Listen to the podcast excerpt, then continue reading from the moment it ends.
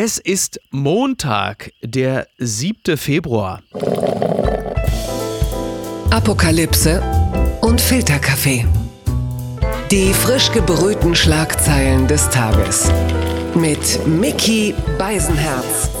Einen wunderschönen Montagmorgen und herzlich willkommen zu Apokalypse und Filterkaffee, das News Omelette. Und auch heute blicken wir ein wenig auf die Schlagzeilen und Meldungen des Tages. Was ist wichtig? Was ist von Gesprächswert? Worüber lohnt es sich zu reden? Und ich rede mit der Frau, mit der ich derzeit noch gezwungen bin, fernmündlich mich zu unterhalten. Doch in wenigen Stunden bin ich wieder bei ihr und äh, es gibt niemanden, der darüber glücklicher ist als Sie, vermute ich mal. Guten Morgen, Niki Hassania. Guten Morgen, Niki. Hast du dir gerade selbst einen Strauß Blumen geschenkt? Guten Morgen, Niki. Ja, ich, äh, ich möchte, dass die ganze Welt weiß, was ich von mir halte. Äh, das ist übrigens die letzte Gelegenheit, die letzte Gelegenheit, nochmal hier so ein bisschen äh, die Atmosphäre zu genießen. Warte. Ich habe schon gesagt, das Grillenzirpen ist ja in unseren privaten Unterhaltungen auch ein wesentlicher Bestandteil gewesen. Wenn eine Pointe nach hinten losgeht, in die peinliche Stille hinein, hat man einfach hier die Atmosphäre. Man muss am Telefon einfach nichts sagen, die Grillen zirpen lassen und der Rest äh, ist dann genau, Comedy. Es war so demütigend. Du wurdest einfach still und ich hatte wirklich nur das Sag mal, du bist ja von uns beiden in unserem kleinen Haushalt, bist du ja die Person, die das Spiel Wordle spielt. Also quasi so ein bisschen die neue Twitter-Entsprechung zu Mastermind oder Superhirn, äh, was es ja schon sehr lange gibt. Also ein Wort aus fünf Buchstaben bilden, von dem man nicht weiß, welches Wort man sucht und via Trial and Error dann möglichst schnell darauf zu kommen. Und du bist äh, hooked, sagt man ja. Ja, ich Neudeutsch gerne. Ich liebe es. Das Nervige daran ist, es gibt pro Tag nur ein Wort, was es zu lösen gibt. Ja. Und dann hast du dann so, so eine Art Countdown, wann der neue Tag anbricht. Also mhm. ab 0 Uhr hast du dann das neue Wort online. Ja. Und ich war ungeduldig und äh, hatte gerade ein Wort erfolgreich gelöst und dachte, oh, ich will noch mal ein Wort. Und dann dachte ich, ja. komm, öffnest du es einfach mit einem anderen Browser. Ah. Und habe dann statt Safari, habe ich dann Chrome benutzt ja. und dachte, dann würde jetzt ein neues Wort kommen. Ja. Hab dann das alte Wort von Safari Safari da eingesetzt und hatte direkt äh, das Wort natürlich gelöst und dann erschienen mir diese tollen Statistiken, mit denen ja. die ganzen Wordle-Freunde online prahlen, dass sie es beim zweiten Versuch schon erraten haben. Dann erschien es mir plötzlich als große Verarsche, weil ich mir dachte, ha, wenn ich die Chrome-Statistik einfach immer veröffentliche, sieht's aus, als würde ich es beim allerersten Versuch direkt richtig raten. Also ich sehe, was ihr macht, Leute. Ich sehe es. Dazu kann ich nur eins sagen.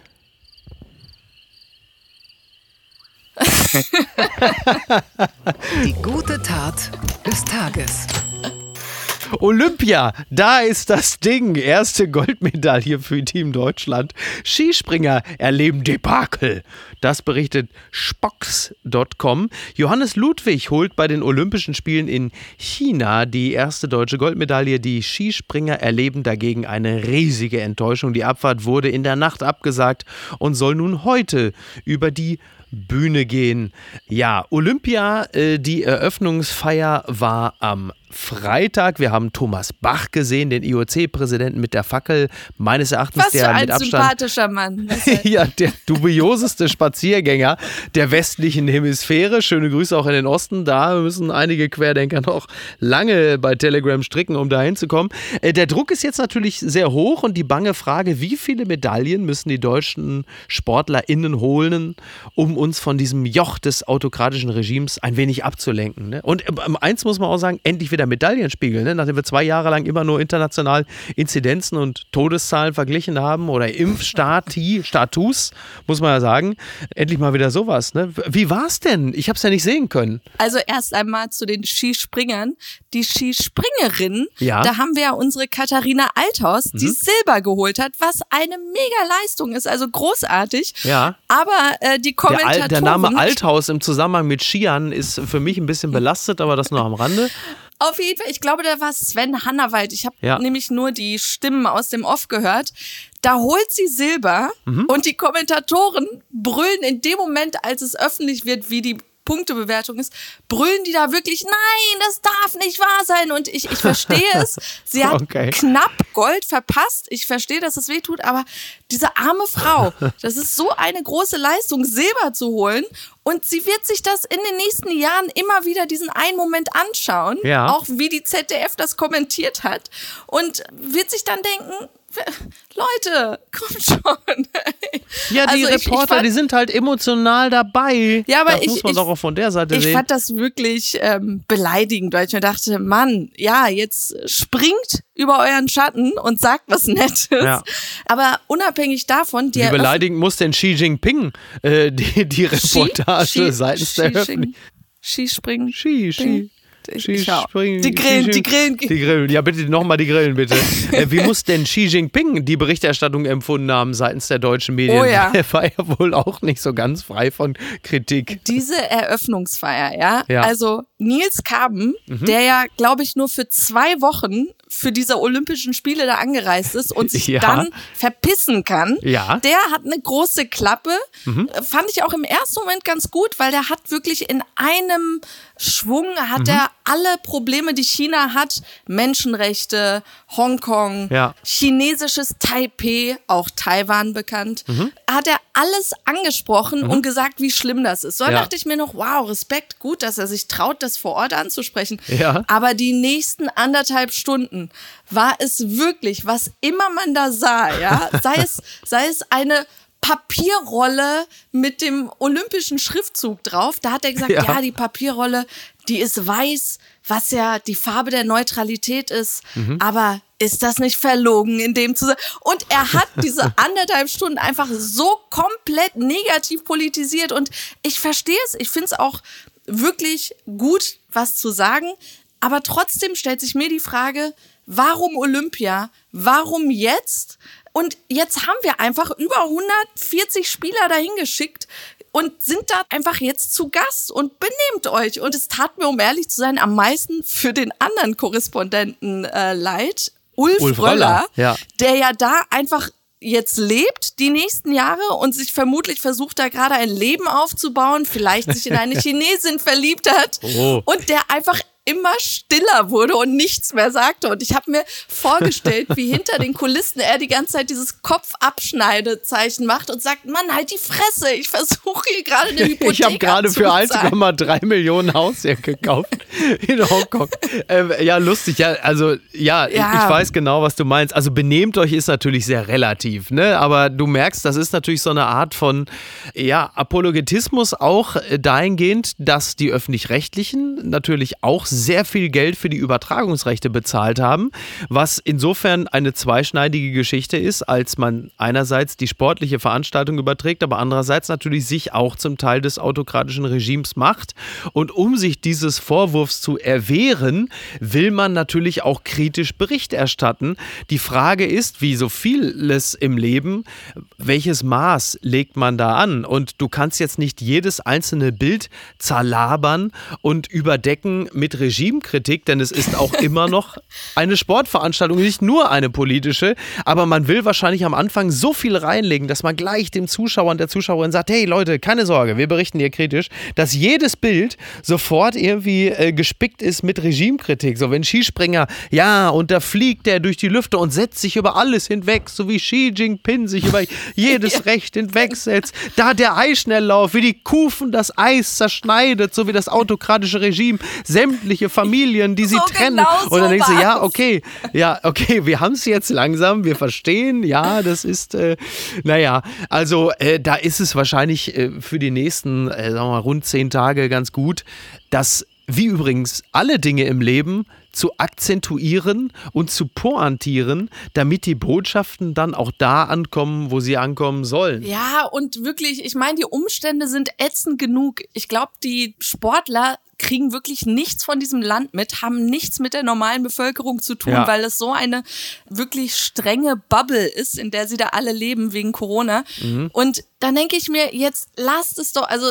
es ist doch jetzt schlimm genug und wir haben bei Lanz doch jetzt genug auch da Licht drauf geworfen. Wir wissen alle, wie beschissen das ist, in einem Land äh, Winterspiele abzuhalten, wo kein Schnee fällt. Ja. Also wir, wir erkennen alles, wir haben alles ausdiskutiert, aber können wir jetzt einfach die Spiele genießen? Ja, ganz so, also ganz so wird es wohl nicht gehen, aber nochmal äh, akzentuiert und pointiert. Und Ja, nicht, und an die äh, richtigen Adressaten einfach. Nicht bei der Ja. Eröffnungsfeier, wo du die Leute hast, die da tanzen und wirklich ihre Kunststücke da aufführen, sondern ja, Richtung Bach, Richtung Ja. IOC, so den wirklichen Schurken und nicht jetzt am Tag der Eröffnung. Ich, egal.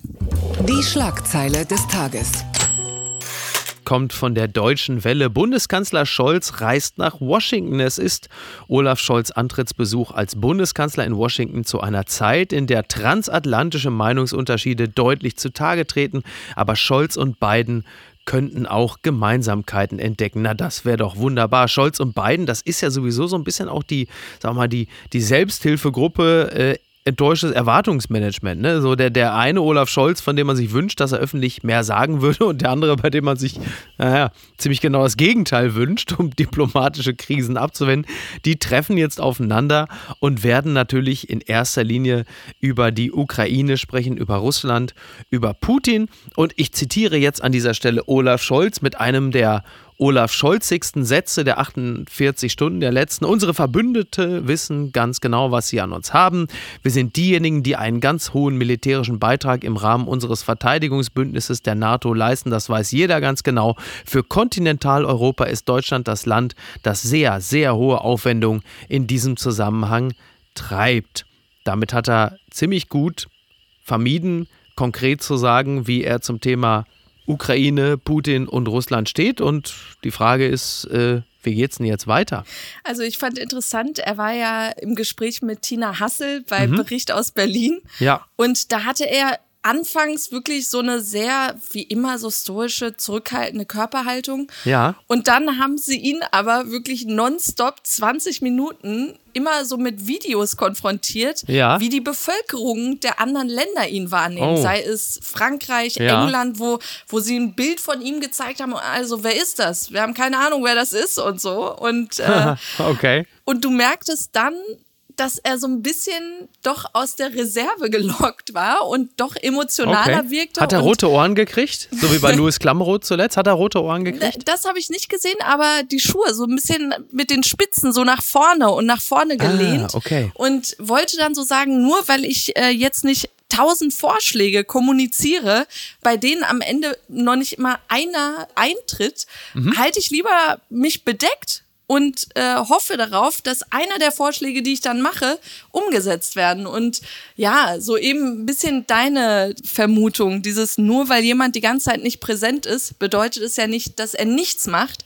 Und trotzdem wird man das Gefühl nicht los, dass er wirklich in seinem Büro da sitzt, seine Stifte da noch anspitzt und es sich da bequem macht und dann so ein, so ein rotes Telefon hat, wo Mutti Merkel draufsteht, die so im Notfall. Was Nochmal mache ich jetzt? Was soll ich machen? Was mache ich denn jetzt? Ja, Ja. weil er sagte auch mehrmals wirklich, so wie meine Vorgängerin es getan hat, Ja. so, die- so als Schwimmhilfe, so nach dem Motto, ich kann ja nicht alles falsch machen, weil Merkel hat es ja genauso gemacht. Nee. Na, und weil er ja auch lange mitgemerkelt hat als Vizekanzler. Und er, er reitet jetzt also auch, sag mal, nachwahlmäßig noch ein bisschen auf diesem Ticket, um äh, bei der Bevölkerung seine, seine Glaubwürdigkeit entweder wiederherzustellen oder zu retten. Und das ist ja alles auch nachvollziehbar. Und Diplomatie ist ja auch ganz häufig eben das berühmte Hinter- oder von mir aus auch Kaminzimmer. Interessant ist übrigens auch der Umstand, deswegen habe ich auch gerne die Deutsche Welle zitiert, dass die Deutsche Welle, deren Büro in Russland ja gerade dicht gemacht worden ist, als Revanche dafür, dass RT Deutschland keine Lizenz mehr hier gekriegt hat, was übrigens ein ganz anderer Vorgang ist, das muss man auch nochmal ganz klar sagen, und trotzdem anders vergolten wurde, dass halt das Büro äh, des einzigen Auslandssenders Deutschlands dicht gemacht worden ist. Und am Anfang war es halt so, es gibt ja immer eine Delegation von JournalistInnen, die mitreisen können mit dem Bundeskanzler. Und so war es halt eben auch so, dass Richtung Russland die Deutsche Welle hätte mitreisen können, aber die haben eine Absage bekommen. Und man mutmaßt natürlich, dass Olaf Scholz Angst vor diplomatischen Scharmützeln hatte und dann in vorauseilendem Gehorsam gesagt hat, die Deutsche Welle darf nicht mit, um Putin nicht zu ärgern. Und nachdem sich wie so häufig bei Twitter Ärger regte, hieß es dann im Nachhinein, um Missverständnissen vorzubeugen, also die Deutsche Welle darf natürlich mitreisen. Es gibt aber Leute, die bezeugen können, dass es am Anfang eine Absage gab. Und dann hat man natürlich schnell das Gefühl, Olaf Scholz hat ein Rückgrat wie so eine Poolnudel. Äh, nur damit Putin nicht irgendwie ärgerlich ist, sagt er, nee, also die Deutsche Welle darf nicht mitkommen. Und das ist natürlich alles in allem jetzt nicht unbedingt so der Start eines Bundeskanzlers, der mit breitem Kreuz für seine Überzeugung und die Werte des eigenen Landes einsteht. Also auch immer so ein bisschen im Hinblick auf die Energiekrise. Erst das Heizen, dann die Moral. Fühlt sich alles jetzt nicht so richtig toll an, aber kann trotzdem ja immer noch etwas Gutes bei rauskommen. Ich muss aber gestehen, ich habe da insofern Sympathie, als dass ich auch wirklich so gegen diese Kriegstreiber bin, dass ich auch nicht verstehen kann. Also klar, mhm. man will nicht passiv einfach zusehen, dass dann was Schlimmes passiert. Aber als Signal aus den USA, dass du dann selbst Militärs rüberschickst, ja. das ist dann auch wirklich das Gegenteil von Eskalation und auch Sanktionen. Mhm. Also jemand wie ich hört Sanktionen und denkt sich dann auch oft, ist immer noch besser als Krieg, ist immer noch besser als Krieg. Auf der anderen Seite sind, sind Sanktionen auch immer das, worunter die Bevölkerung am meisten leidet. Also ich spreche jetzt mal, äh, mhm. ich komme aus einem Land, dem Iran, was glaube ich die meisten Sanktionen hat und das hast du bis heute übrigens auch nicht brechen können mit diesen ganzen Sanktionen. Ja. ja. Die Leute leiden nur darunter, also die normale Bevölkerung.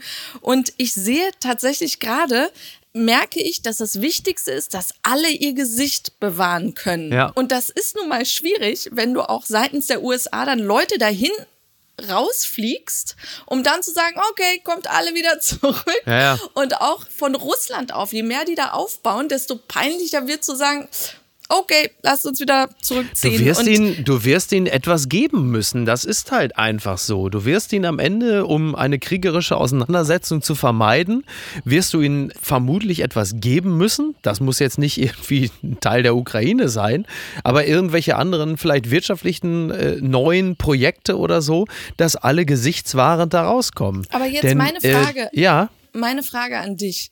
Diese ultimative Frage, die alle sich stellen was will Putin? Ja. Und bei mir, also jetzt nur mal, mein Eindruck war, dass er Angst vor dieser Demokratisierung der Ukraine ist. Ja. Das hast du ja gemerkt, auch was Weißrussland angeht, was Exakt. Kasachstan jetzt auch zuletzt angegangen ist, dass er das unterbinden will. Was ich daran aber nicht verstehe. Genauso, und jetzt die Parallele zu Corona ein Demokratiegedanken mit Gewalt ersticken zu wollen, ja. das ergibt genauso viel Sinn für mich wie eine Atemwegserkrankung, die über die Luft verbreitbar ist, mit Hochziehen von Grenzen und wir bleiben alle daheim mhm. so auslöschen zu wollen. Ich, ich verstehe es einfach nicht. Also ich. Das hat mich überrascht eine wunderbare Überleitung. Marius Müller-Westernhagen wirbt mit Freiheit fürs Impfen. Das berichtet die Welt. Der 73-jährige Musiker Marius Müller-Westernhagen bricht eine Lanze für die Corona-Impfung. Er präsentierte auf Instagram ein Foto von sich selbst beim Impfen und schrieb dazu Freiheit. Ein bemerkenswertes Foto. Prominente, die sich medienwirksam impfen lassen. Äh, das ist jetzt in der Regel äh, jetzt nichts mehr was, äh, sagen wir mal, so ein Labradudel, äh, was weiß ich, hinter der Box hervorlockt. Aber dieses Foto, dieses schwarz-weiß gehaltene Foto, Marius Müller-Westernhagen mit schwarzem, hochgekrempelten T-Shirt, schwarzer Maske, das Ganze in so Blautönen gehalten und einfach nur Freiheit drunter, das ist natürlich eine besondere Pointe als gerade die Querdenker-Szene, viele Spaziergänger den Song gerne missbraucht haben, um ihre Definition von Freiheit zu singen, nämlich die Verweigerung des Impfens, fair enough. Und Marius Müller-Westernhagen hat sich gesagt, äh, ich, bin der, ich bin der Autor und Sänger dieses Songs. Ich bestimme hier noch selbst, was Freiheit für mich bedeutet und hat es dann halt eben auch klugerweise bei diesem einen Wort als Kommentar des Fotos belassen. Das ist natürlich auch nicht so ganz einfach für Menschen wie beispielsweise äh, Nena Schink von der Bild, die letztens noch irgendetwas postete, dass irgendein Mädchen ihr geschrieben hätte, glaube ich, dass also sie irgendwie in der Schule die Maske und was nicht alles ganz schlimm. Und Nena Schink schrieb dann, sie würde gerade da sitzen, den Brief lesen und auf dem Kopfhörer liefe Freiheit vom Westernhagen. Man sagt, ah, da ist aber ein guter Schuss Relotius mit drin. Und äh, sie wird jetzt, also ne, liebe Grüße, alles Liebe, alles Gute, aber sie wird höchstwahrscheinlich jetzt was anderes anmachen müssen, denn das passt ja noch nicht mehr ganz. Ich sag dir aber, wer der größte Verlierer des Ganzen ist. Grönemeyer? Joachim Gauck, so, ja. das ist sein Wort. ja, das stimmt natürlich. Das stimmt ja, für die, für die jungen Leute bräuchten wir jetzt wirklich so Testimonials wie weiß ich nicht, Loredana oder ja, so. Äh, dann, dann wäre es perfekt. Äh, aber es ist so, es ist so, diese beschissene Impfkampagne der Bundesregierung, 60 Millionen, liebe Grüße, stößt ja also nicht nur visuell an ihre Grenzen, auch intellektuell sehr schnell. Da ist so ein Bild von Westernhagen schon wesentlich effektiver, weil das halt so einen gewissen Umf hat. Und klar, also würde man, hätte man, äh, das haben wir ja äh, letzte Woche mit Franziska Zimmerer ja auch schon angerissen, hätte man das Geld Geld in zum Beispiel Mikroinfluencer gesteckt, aber halt eben auch Großaccounts wie eben Loredana. Also wenn sie nicht gerade irgendwelche äh, Schweizer Rentnerinnen abzockt mit ihrem Freund, dann hätte man ja theoretisch auch mal sagen können, wir können ja für die alten Leute auch mal was tun. Oder von mir ist auch Bushido, ne? Äh, was weiß ich, an My Kantereit, whatever. Also ich will da jetzt gar keine, gar keine intellektuell musikalische Linie zwischen den Leuten ziehen.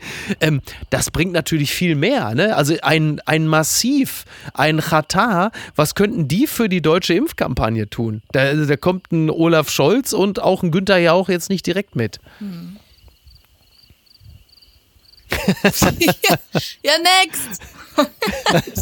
das gibt's doch gar nicht.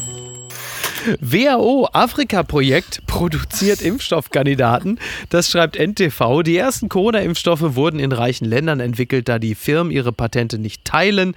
Gibt es in Afrika ein Projekt für patentfreie Corona-Impfstoffe? Ein erster mRNA-Kandidat wurde produziert, um den fertig zu entwickeln, könnten etablierte Firmen aber helfen. Ja, das ist so. Das von der WHO ausgewählte Forschungs- und Fertigungszentrum in Südafrika, der Manufacturing Hub, habe innerhalb weniger weniger Wochen einen Impfstoffkandidaten auf Basis der neuartigen mRNA-Technologie produziert, berichtete die WHO in Genf. Und das ist eine fantastische Nachricht. Wir hatten das ja letzte Woche auch schon mal berichtet aus einer Quelle. Äh, hab nichts dagegen, wenn wir nochmal neue bekommen, dass Kuba oder wie äh, Jorge sagt, Kuba, Kuba, Kuba hatte fünf, fünf Impfstoffe, hat äh, fünf verschiedene Impfstoffe. Jetzt halt eben auch Südafrika. Also es geht auch im globalen Süden voran und sie müssen sich ja auch ranhalten, da der globale Norden ja wie eine äh, Glucke auf seinen Patenten hockt und äh, es gibt jetzt gute Nachrichten und trotzdem ist man aber halt eben dann doch angewiesen auf Moderna oder BioNTech, um halt die Entwicklung zu zu beschleunigen. Aber das wär's doch. Ich meine, dass sogar dieser Impfstoff da in äh, Südafrika ja. mit Hilfe der Zutaten, die Moderna online gestellt hat auf dieser WHO-Seite. Also es ist ja wohl so, dass die Bestandteile dieser Impfstoffe schon publik gemacht worden sind, ja. aber eben nicht die richtige Dosierung und die Einheiten, wie es dann ja. letztendlich zusammengestellt wird. Ja. Und das fand ich ja eigentlich. Ist das dann so eine Art Wordle für Virologen? Ja. Wordle für Virologen, du weißt, du hast irgendwie so 26 verschiedene Zutaten und du musst es richtig zusammenmixen. Ja, tot, so. total asozial eigentlich. So, die so, nee, wir, wir haben ja alles freigegeben. Ihr müsst jetzt nur, und das fand ich ja so mies an der Nummer, weil ich mir dachte, ja. ihr geht dann schon die 50 Prozent, aber dann nicht die restlichen 50 Prozent, damit sie wirklich wirklich ihren Stoff da ja, ja vertrauensvoll aufbauen können und dass die äh, da jetzt doch hintergekommen sind, wie sie es effektiv ähm, aufbauen können, hat mich natürlich total gefreut. Und jetzt denkt man sich, Leute, ja. Merkel gibt die Patente die hat echt andere Sorgen. Ja, ist ja ein Riesenthema und zu Recht auch eins, denn äh, es wird ja wahnsinnig viel schwadroniert darüber, dass äh, Corona eine nur global zu lösende Problematik ist. Und das trägt man dann vor sich her, so steinmeieresk, äh, bis es dann natürlich daran geht, also ich sage das jetzt mal ganz plump, aber natürlich geht es da in erster Linie auch ums Geld.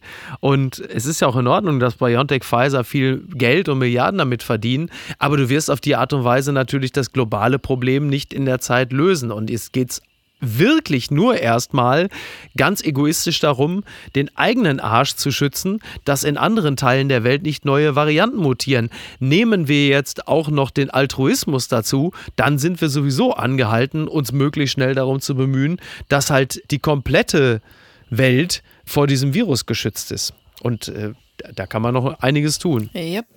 Ganz weit vorne. Prinz Charles, für diese Entscheidung wird er der Queen immer dankbar sein. Das schreibt die Gala, denn gestern war es soweit.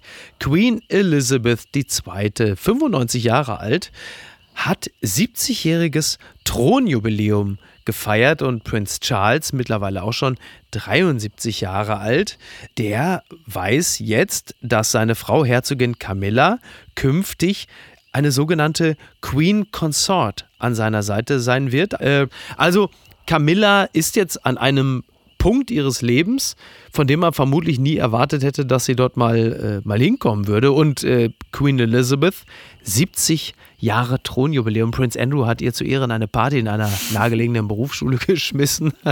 Boris Johnson hat schon mal zwei Jahre lang vorgefeiert. Ist ja, also es ist ja schon. Ja, alles, alles an Liebe. Nicht, also alles an Liebe, was die Queen Andrew entziehen musste, kriegt jetzt Charles ab. ja, der arme Kerl, der wartet ja nur auch schon seit mindestens 20 Jahren darauf. So ein bisschen wie Friedrich Merz, der auch schon 20 Jahre sagt, so, wann ist es denn endlich? So, weit. Nein, aber ich ah, fand, das ja. war echt eine feine Geste und ähm, klar, nachdem äh, die gerade frisch zusammengekommen waren, ähm, oder frisch kann man gar nicht von sprechen, aber als es offiziell, als es offiziell war, dass sie zusammen sind und auch geheiratet haben, da stand ja die ganze Zeit im Raum, dass sie nur Princess oder so, Princess Consort genannt mhm. werden würde im Falle, ja. ja, in der Zukunft eben.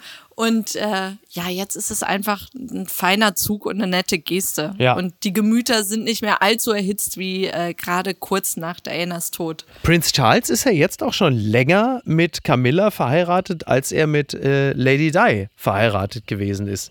Also Prinz Charles und Camilla sind ja auch nunmehr 17 Jahre verheiratet.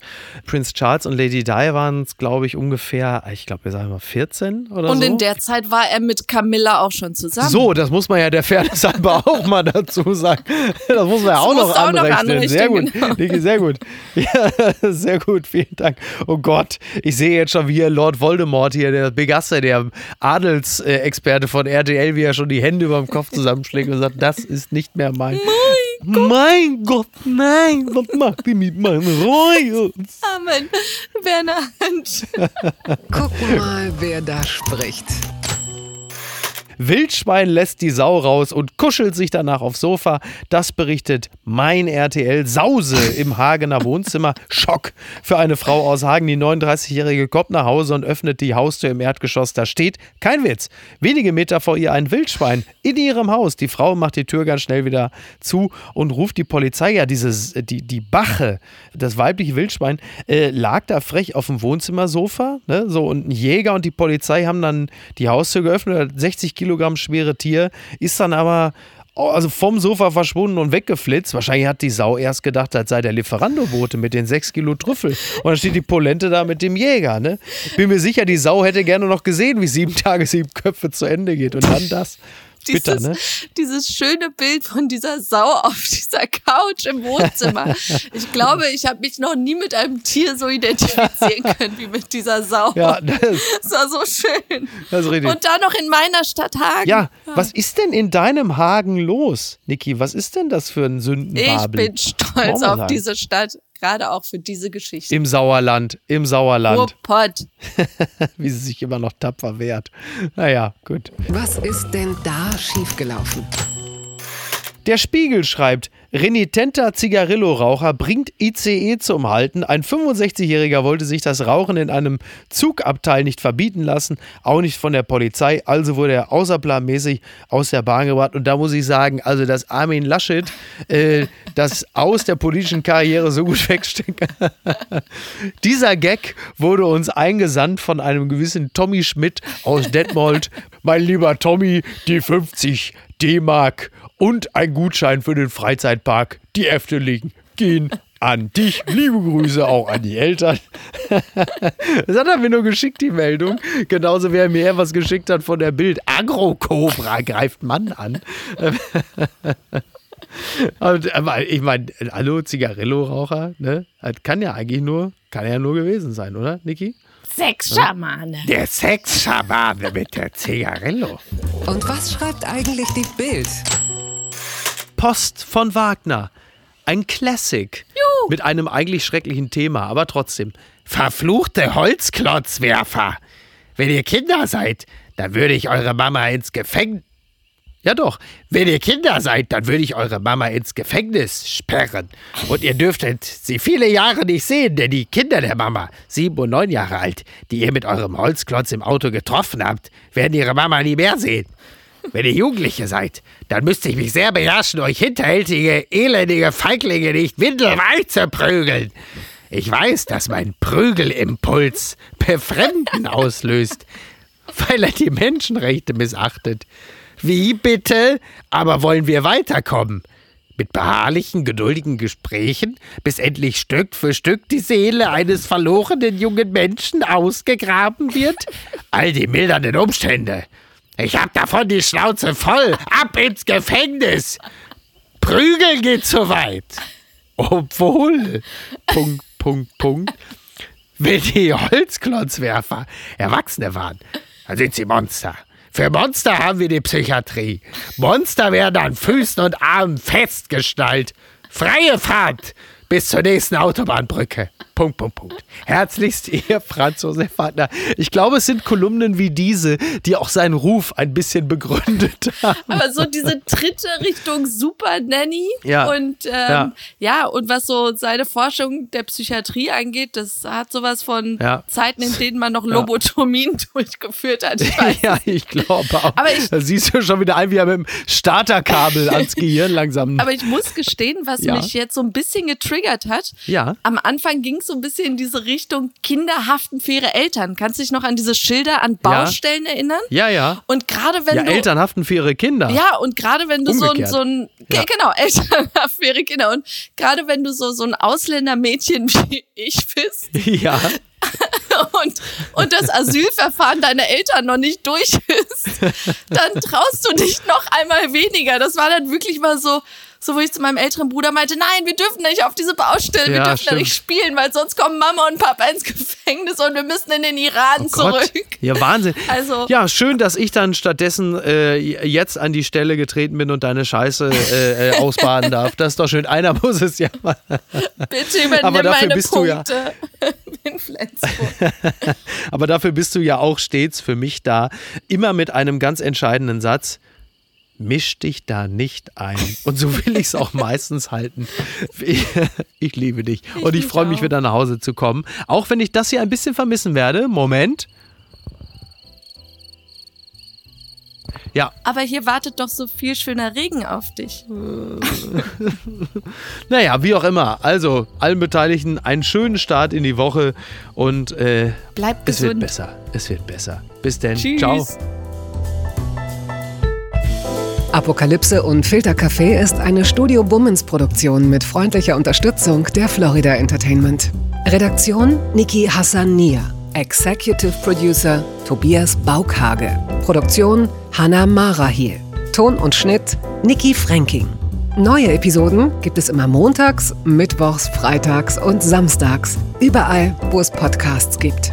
Stimme der Vernunft und unerreicht gute Sprecherin der Rubriken Bettina Rust.